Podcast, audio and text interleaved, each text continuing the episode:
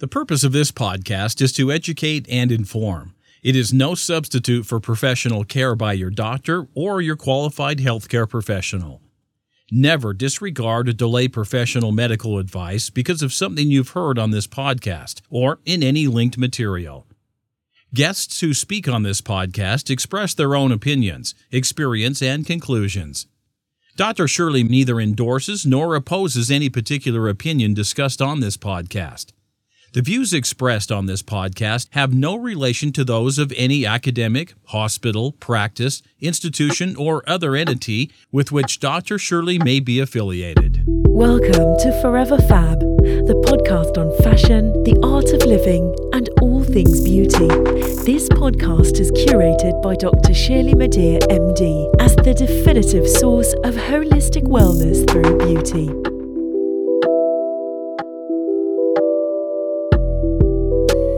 Welcome to Forever Fab, the podcast dedicated to fashion, the art of living well, and all things beauty.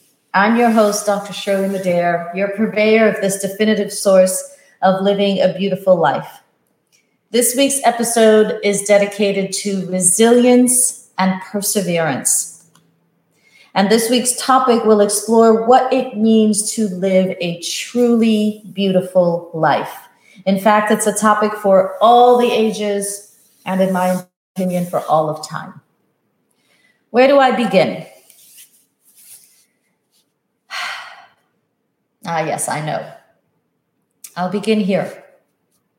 George Floyd, Jamar Clark, Philando Castile, Tamir Rice, Eric Garner, Sandra Bland, Ahmaud Arbery, Breonna Taylor, Alton Sterling, Freddie Gray, Ralph Bell, Michael Brown, Laquan Martin, Brian Quinones, Walter Scott, Trayvon Martin, John Crawford III, Stephen DeMarco Taylor, Terrence Franklin, Stephon Clark, Antwon Rose, Sean Reed, Ariane McCree, Darius Tarver, Devon Bailey, Larry Jackson Jr., Nakia Moody, Alfred Abuka Sanders, Fue Lee, Cordell Handy,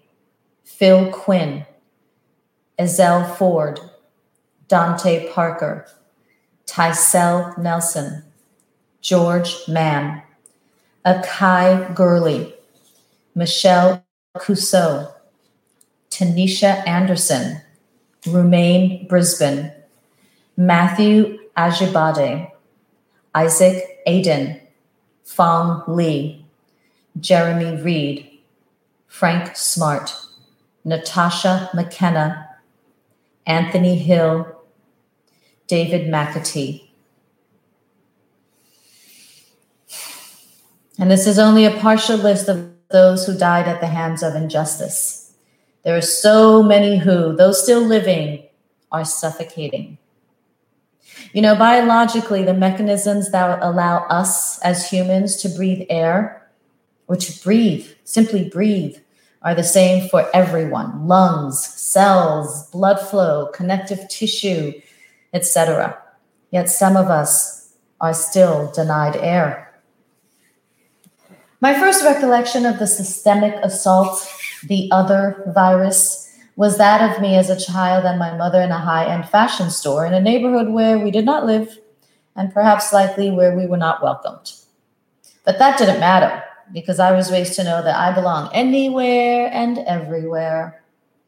Nevertheless, after a brief interaction with a Caucasian woman, the feeling that I was left with after hearing her condescending comment against me has stayed with me to this day.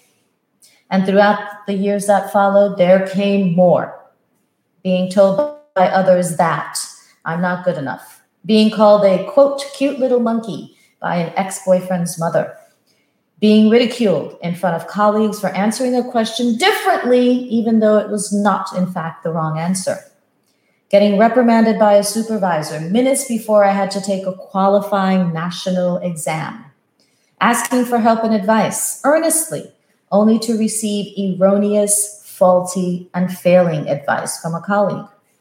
Reporting verbal and emotional abuse, but being warned of professional blackballing if I proceeded with action. Reporting a stalker, but having my behaviors questioned and examined instead of the perpetrator. The undermining, the mind tricks, the sabotage, the subterfuge, the rejections, the omissions, the denials, the words, the actions, the energy. There are so many stories I could tell, all too familiar to me and other people of color, but perhaps unknown to you. At least I'm still alive to tell those stories. But I don't want to dwell on my past stories. I want us all to move forward and upward with progress and maybe even with love. So, to the transgressors and aggressors and the perpetrators of the macro and the micro aggressions, you know who you are. I forgive you, but I will never forget. And I am sure you will never forget me. I have released the pain of my past, but have not released you from your obligation to do better, act better, and be better now and for future generations. This is an opening to a much larger discussion of a much broader scope. I invite you to examine your thoughts and intentions and contemplate these questions. So, in the usual Forever Fab podcast manner, I direct these questions to you. Who are you, really? What are you afraid of? What is your truth? Are you willing to sacrifice your truth for freedom for all? What do you stand for? What do you stand against? Whom do you stand against? Tell me who your friends are, and I'll tell you who you are. So, who are your allies and advocates? And how did you invite them into your life? Do you believe that you should treat others as you would have others treat you? What are you devoted to? What side of history will you co sign? Is your indoctrination your identity, and therefore are you caught up in a collective identity crisis? What are you truly seeking on a soul level? Are your values in alignment with what you are seeking? Do your beliefs tether you to your perceived limitations? Have your actions and behaviors shackled you to a societally made construct? Are you evolving into the most radically loving, highest self that you can be? Or are you confined to some fixed, albeit false, notion of being better than someone? In all of your observations throughout life, have you ever turned your lens around to take a good, long, examining look at yourself?